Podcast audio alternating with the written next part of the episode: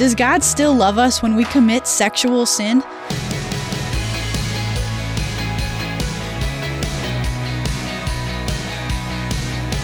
Hi there, I'm Emily Tenter, and this is Unlocked, your daily key to unlocking God's Word in your life.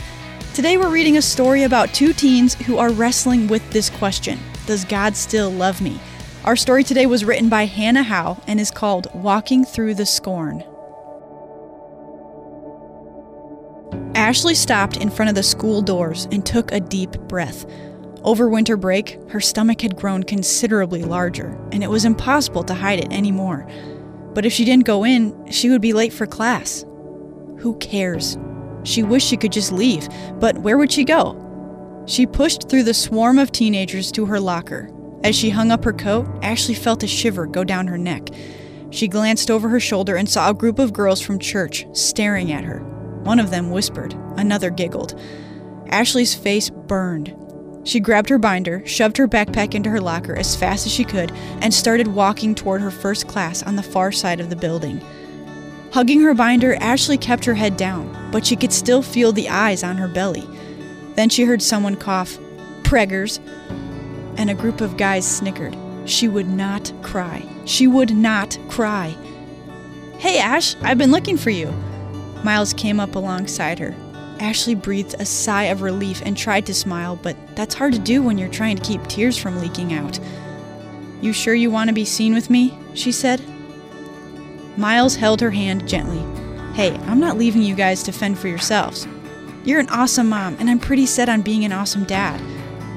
Then Ashley did smile.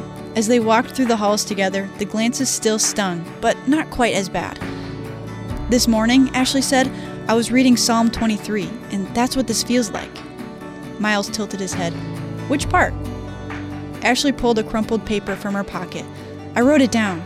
Even though I walk through the valley of the shadow of death. She offered the paper to Miles, and he read the rest. I will fear no evil, for you are with me. Ashley nodded. That verse is the reason I came to school at all today. But when my friends won't even look me in the eyes, it's hard to remember God is with me. So, I guess thanks for being here. It helps me remember that God still cares about me. Miles rubbed the back of his neck. I'm sorry. Sorry you have to go through all this. Sorry we didn't that I didn't help us stop. I I wanted to be here though, with you. I don't know what it looks like to follow Jesus now, but I want to. Me too, Ashley said. Maybe we could talk to Pastor Carlos? Miles pulled out his phone. Yeah, I'll text him right now. Ashley stopped and Miles nearly bumped into her. Oof, he steadied himself. Sorry, are you okay? Ashley laughed. I'm not that fragile. She bumped his arm with a smile. This is my class, and you should probably head to yours if you want to be on time. Miles put his phone in his pocket. Sent. Okay, can I walk you to your second class after? But won't you be late to your class then? Miles shrugged. Maybe, but this is more important. He squeezed her hand and whispered, I'll be praying for you. She whispered back, You too. Psalm 23 4 says, Even though I walk through the valley of the shadow of death, I will fear no evil, for you are with me.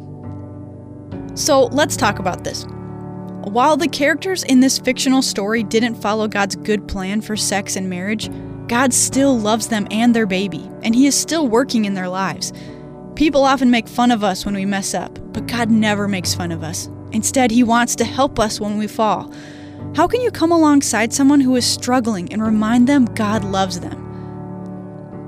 God created sex for marriage, embodying the total permanent union of one man and one woman. And this union points to the union of Jesus Christ and the church, Ephesians 5 25 through 33. How might the gospel affect the way you view sex and marriage?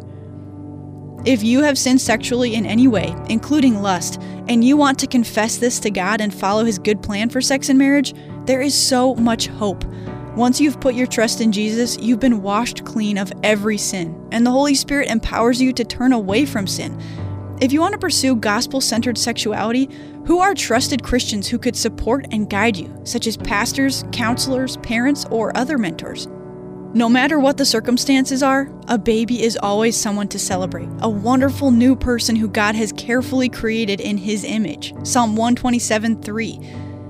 God's timing is perfect and he will provide for all our needs when we seek him. Matthew 6, 25 through 34. If you think you might be pregnant or if you know someone who might be, you can talk to someone confidentially at Option Line anytime, 24 hours a day, 7 days a week.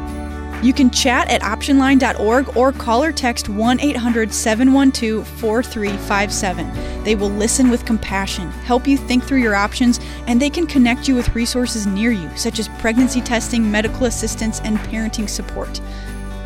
And for some encouragement from the Word today, check out Psalm 23, Galatians 6 1 through 2, and 1 John 2 1 through 2 to keep God's Word alive in your life. Thanks so much for being here for this episode of Unlocked, a production of Keys for Kids Ministries. Have you ever thought about writing for us? I think you should give it a shot. There are writer's guidelines on our website, unlocked.org. And that is it for me. Thanks so much for being here. Until next time, I'm Emily, encouraging you to live your life unlocked, opening the door to God in your life.